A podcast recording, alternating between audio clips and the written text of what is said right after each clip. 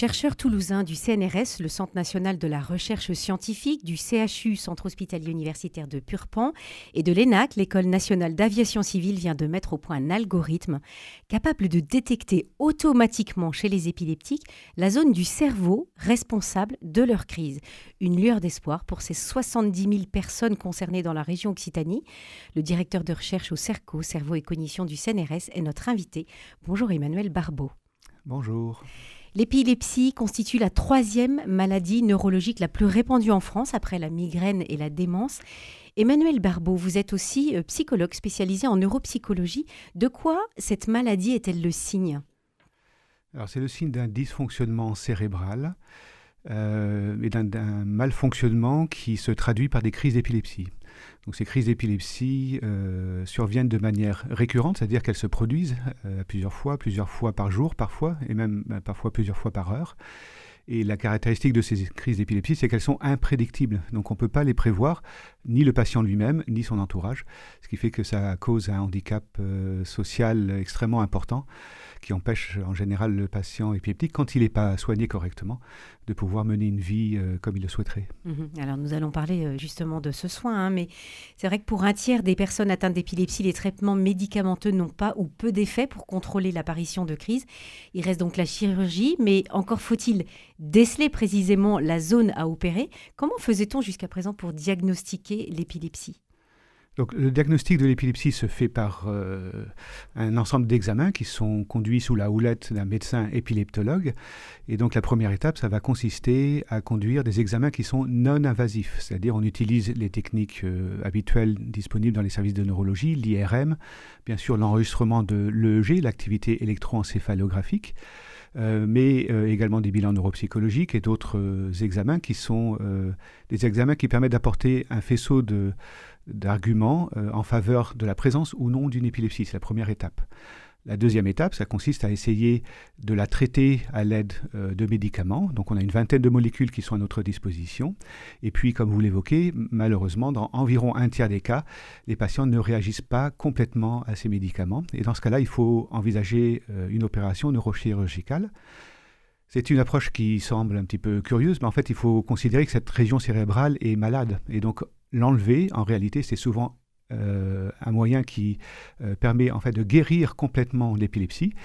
Euh, et souvent, le patient est bien meilleur, en bien meilleure forme ensuite qu'auparavant. Oui, parce que faut-il le préciser, le, traitement de l'épilepsie par les médicaments a, aussi des effets secondaires non négligeables. Alors, en fait, c'est un traitement qui permet de contrôler les crises, mais qui ne permet pas de guérir l'épilepsie. Euh, et puis par ailleurs, euh, lorsque parfois on est obligé de donner trop de molécules pour essayer de contrôler ces crises, euh, effectivement ça peut avoir un impact sur le fonctionnement cognitif du patient, sur la qualité de son sommeil, de sa, de, sa vie quotidienne, ce qui fait que ça peut le ralentir, le handicaper dans ses activités, en particulier lorsque ça demande des activités intellectuelles importantes par mmh. exemple. Oui. La solution chirurgicale est adoptée pour un millier de patients par an en France. en quoi cette option est-elle perfective perfectible, pardon, Emmanuel Barbeau? Alors, en fait, euh, elle est perfectible à plusieurs titres. D'abord parce qu'elle euh, n'est pas proposée à tous les patients. Il y a un certain nombre de patients pour qui on ne peut pas la proposer parce qu'on n'arrive pas à diagnostiquer la zone cérébrale par où débutent les crises. Malgré ce que vous avez dit, l'électroencéphalogramme, les IRM et tout ça. Oui, tout à l'heure, j'ai parlé de toutes ces approches qui sont non invasives, euh, donc qui ont toutes leurs mérites. Elles permettent de guider un certain nombre de patients vers la neurochirurgie, mais d'autres patients ne peuvent pas y accéder parce qu'on a, euh, malgré tous ces examens, pas d'idée très précise euh, d'où débutent les crises. Alors pour essayer de progresser là-dessus, euh, la solution, euh, qui a été développée en France, d'ailleurs c'est une technique française qui a été développée euh, il y a une quarantaine d'années, c'est d'insérer à l'intérieur du cerveau des électrodes sous la forme d'aiguilles. Elles font environ moins d'un millimètre de diamètre, donc elles sont très fines. On en implante plusieurs dans les zones cérébrales qui sont supposées être à l'origine des crises d'épilepsie. Parce que selon les patients, ce n'est pas toujours les mêmes zones. Et oui, c'est ça le problème de l'épilepsie, c'est que l'épilepsie est propre à chaque patient. Elle elle n'implique pas toujours les mêmes zones cérébrales, elle va s'exprimer de manière différente. Et donc, il y a quasiment autant d'épilepsie qu'il y a de patients. Et c'est ça toute la difficulté de ce milieu et l'expertise qui est nécessaire. Donc, on insère ces électrodes à l'intérieur du cerveau qui vont permettre d'enregistrer l'activité électroencéphalographique, mais cette fois-ci de manière très très précise parce qu'on est directement en contact avec les neurones qui génèrent euh, ces crises d'épilepsie. Et une fois qu'on a fait ça, il faut quand même analyser euh, toutes ces données. Oui, oui, mais là, c'est ça la difficulté, c'est que euh, ces patients donc, vont recevoir ces, électrodes euh, et on va les enregistrer pendant presque deux semaines avec ces électrodes à l'intérieur du cerveau pendant qu'ils sont hospitalisés à l'hôpital. Donc on va les enregistrer 24 heures sur 24 jusqu'à ce qu'ils fassent des crises spontanées de manière à détecter par où débutent finalement eh ces crises. Alors ça, c'est très intéressant. C'est une démarche qui fonctionne bien, mais déjà qui est proposée à relativement peu de patients parce que euh, souvent on est euh, en difficulté pour établir des bonnes hypothèses sur les cibles euh, dans lesquelles il faut mettre ces électrodes. Donc, ah. premier écueil. Deuxième écueil, lorsque ces patients ont ces électrodes, on peut les opérer, mais que chez 50% d'entre eux parce que les autres, euh, ben finalement, on a peut-être manqué la zone euh, par où débutent les crises, ce qu'on appelle la zone épileptogène. Euh, peut-être qu'on est dans des régions qu'on ne peut pas opérer parce qu'elles sont importantes, par exemple pour la motricité, pour le langage. Oui, il ne faut pas toucher à voilà, il faut pas rendre, voilà, il faut pas que le handicap soit supérieur. donc mm. c'est une analyse du, bénéfice, voilà, et des risques mm. ensuite. Et puis même quand les patients sont opérés, environ 60% vont devenir libres de, de crise. Alors ça c'est parfait parce qu'ils sont libres de crise pour la première fois de leur voilà pour la première fois de leur vie, ils vont pouvoir vivre sans épilepsie mais euh, au bout de cinq ans environ, un certain nombre vont redémarrer des crises. Et donc on comprend qu'en fait, euh, ce qu'on imagine de l'épilepsie, c'est qu'il ne s'agit pas vraiment d'une zone épileptogène, mais de circuits épileptogènes qui comprennent plusieurs régions cérébrales. Et c'est ça qu'il faut analyser, comprendre euh, et essayer d'interrompre de manière définitive pour pas que l'épilepsie reprenne. Donc c'est une pathologie complexe. Avec des espoirs, une très très bonne prise en charge en France, mais perfectible parce qu'on pourrait l'adresser à plus de patients. Alors, vous avez justement mis en place un outil, un outil perfectible et, qui, va, qui est capable de détecter automatiquement chez les épileptiques la zone du cerveau responsable de ces mhm. crises, de leurs crises. Cet automatisme va offrir un, gain de temps considérable pour les patients dont la chirurgie est l'ultime recours. Comment, comment ça fonctionne? Alors, donc, juste pour récapituler ce que j'ai expliqué tout à l'heure, ces mm. patients restent hospitalisés pendant presque deux semaines. Mm. Ils ont euh, donc des électrodes à l'intérieur du cerveau. Au passage, je fais une petite euh, parenthèse. Euh, bien sûr, ça paraît surprenant, mais le cerveau n'a pas d'organe réceptif à la douleur, ce qui fait que ces, électrodes sont relativement mm. bien tolérées pendant cette période-là. Et on enregistre sur une centaine de sites d'enregistrement à une fréquence d'acquisition du signal qui est très élevée, de l'ordre de plusieurs millions de points d'enregistrement par seconde. Et donc, on se retrouve par heure avec des dizaines de milliards de points d'enregistrement et vous multipliez ça par deux semaines. C'est juste gigantesque comme euh, c'est un océan de données, si vous préférez. Ces données-là sont plus complexes parce qu'elles sont enregistrées dans le temps, donc une synchronisation dans le temps, mais également dans l'espace parce qu'on enregistre ça sur une centaine de sites à l'intérieur du cerveau. Et là-dedans, il faut qu'on trouve des marqueurs, des biomarqueurs de la crise d'épilepsie et des réseaux épileptogènes. Donc c'est un peu, c'est vraiment littéralement comme chercher euh, une aiguille dans, dans une botte de foin. C'est très très difficile.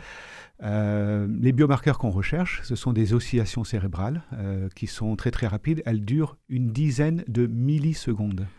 Donc vous prenez une seconde, vous la divisez par 1000, vous voyez, ça fait pas beaucoup, et nous on cherche des biomarqueurs qui durent 10 millisecondes, le tout dans euh, un signal qu'on enregistre pendant 15 euh, euh, jours. Donc imaginez la, difficulté. Et c'est là qu'on rentre en jeu, notamment avec un algorithme basé sur une intelligence artificielle qui va permettre de faire ce travail de manière automatique, sans jamais se fatiguer de manière très rapide. Donc le travail de tri finalement et de sélection. Le, le travail d'identification, de catégorisation et d'identification de ces biomarqueurs. Il va le faire euh, très rapidement euh, au lit du malade de manière à accélérer et à aider euh, le diagnostic de l'épilepsie. Et donc au lieu d'avoir une, une, période de recherche qui dure entre 10 et 15 jours plus tout le travail d'analyse, ça, ça, ça dure combien de temps? Alors Actuellement, on enregistre pendant 15 jours et mmh. le traitement, la période de traitement de ce signal euh, peut durer jusqu'à un an. On essaye de le réduire à l'aide de différents outils. Donc maintenant, on est plutôt aux alentours de 3 mois euh, à 6 mois. Et avec cet outil, on espère le réduire à quelques minutes. Ah oui, un gain de temps. Voilà, donc c'est considérable. Ah oui, considérable. Oui, oui. Alors, euh, on le disait en, commençant cet entretien, l'ENAC a participé aux recherches scientifiques. Euh, on pourrait se dire, mais, mais que vient faire une école d'ingénieurs là-dedans? Oui, c'est une excellente question. il, y a plusieurs, il y a plusieurs points. Le premier, c'est que, comme j'ai expliqué tout à l'heure, ces enregistrements sont faits dans un espace l'espace cérébral. Donc il y a une notion euh, spatiale qui est très importante. Nous, on travaille à l'échelle du millimètre, et puis elles sont également faites euh, dans le temps. Et donc là, on, nous, on travaille à l'échelle de la milliseconde. Donc ce sont des données spatio-temporelles. Or, euh, l'activité des avions dans le ciel, c'est exactement la même chose. Les avions dans, le, voilà, dans le ciel sont à un endroit donné, à un moment donné. Ce sont aussi des données spatio-temporelles. Et donc c'est là qu'il y a un point de convergence. C'est parce que les outils mathématiques qu'on utilise sont très très similaires. Un deuxième point de convergence, c'est que bien sûr, on est dans, l'ère de ce qu'on appelle les big data. On a des données qui sont euh, très, très, très importantes. C'est aussi l'une des spécialisations euh, de l'ENAC. Et donc, euh, on peut collaborer autour de ça de manière à traiter ces données de manière très, très efficace. Mhm. De quelle manière, Emmanuel Berbeau, l'intelligence artificielle intervient-elle dans l'outil que vous avez conçu? Donc l'intelligence artificielle a fait beaucoup de progrès ces dernières années euh, parce qu'elle est notamment inspirée du fonctionnement cérébral et en particulier du fonctionnement euh, de la vision. Donc ça c'est peut-être quelque chose qu'on ne sait pas euh, très souvent, mais dans le cerveau on a un système qui traite la vision, donc c'est presque un tiers du cerveau humain qui est dédié au traitement de l'information visuelle. On est des, animaux, si je peux m'exprimer comme ça, très très visuels. Et donc les chercheurs se sont demandé euh, comment fonctionnaient ces, aires cérébrales et ont pu euh, élaborer des premiers modèles biologiques de ce fonctionnement. Et les chercheurs qui travaillent en intelligence artificielle se sont inspirés euh, de ces travaux-là de manière à créer des algorithmes qui permettent, dans un premier temps, de reconnaître des images. Donc, par exemple, reconnaître des images sous Google, c'est inspiré de cette, de cette recherche. Euh, or, nous, c'est exactement ce qu'on fait aussi parce qu'on cherche des oscillations cérébrales. Ces oscillations cérébrales, c'est comme des petites euh, formes, si vous préférez, des, des, petites formes d'oscillations qui sont très très caractéristiques, qu'on peut reconnaître à l'œil nu, sauf que 10 millisecondes, c'est difficile à chercher. Un algorithme d'intelligence artificielle, lui, euh, va pouvoir le faire euh, en utilisant ces techniques euh, issues de la recherche sur la vision de manière très très rapide, très efficace. Est-ce qu'on pourrait imaginer qu'un tel outil puisse détecter les crises avant même qu'elles se, qu'elles se déclarent? Oui, il y a des algorithmes qui permettent de faire de la prédiction. Alors, ce n'est pas notre système et on ne travaille pas, en tout cas, sur cette solution-là directement là-dessus. On a des recherches dans notre équipe basées là-dessus parce que c'est vraiment très important. C'est ce qui permettrait d'améliorer la qualité de vie des patients de manière très très significative je crois que c'est vraiment l'attente des patients, pouvoir prédire une crise, au moins pouvoir s'asseoir euh, plutôt que de tomber, voilà, prévenir l'entourage, prévenir ses collègues de travail, etc. Mais euh, actuellement, c'est vraiment de la recherche. On en est au balbutiement. Il y a des progrès. Euh, certains patients vont répondre de manière assez efficace à ces analyses, mais ça reste une minorité. Et surtout, on a un problème de miniaturisation parce qu'on sait faire ça euh, dans un laboratoire, le faire euh, en ligne euh, avec des électrodes sur la table, sur la tête, pardon, lorsque on est au bureau par exemple, ça c'est une autre affaire.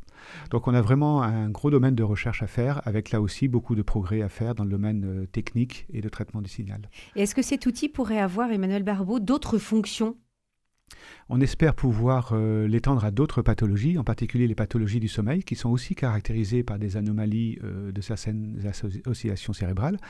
Euh, il y a d'autres pathologies également cérébrales, en particulier la maladie de Parkinson, et d'autres pathologies comme, alors ça paraît un petit peu curieux dans un premier temps, mais je vais expliquer, comme certaines formes de dépression très sévères, les troubles obsessionnels compulsifs pour certaines formes également sévères, qui, dans certains cas, pourraient nécessiter l'introduction d'électrodes à l'intérieur du cerveau.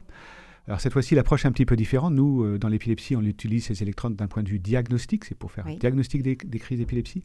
Dans ces autres approches, c'est des approches thérapeutiques. Ça veut dire qu'on va cibler des régions cérébrales qui sont impliquées dans ces dysfonctionnements, dans ces pathologies neurologiques sévères, de manière à mieux en contrôler le fonctionnement.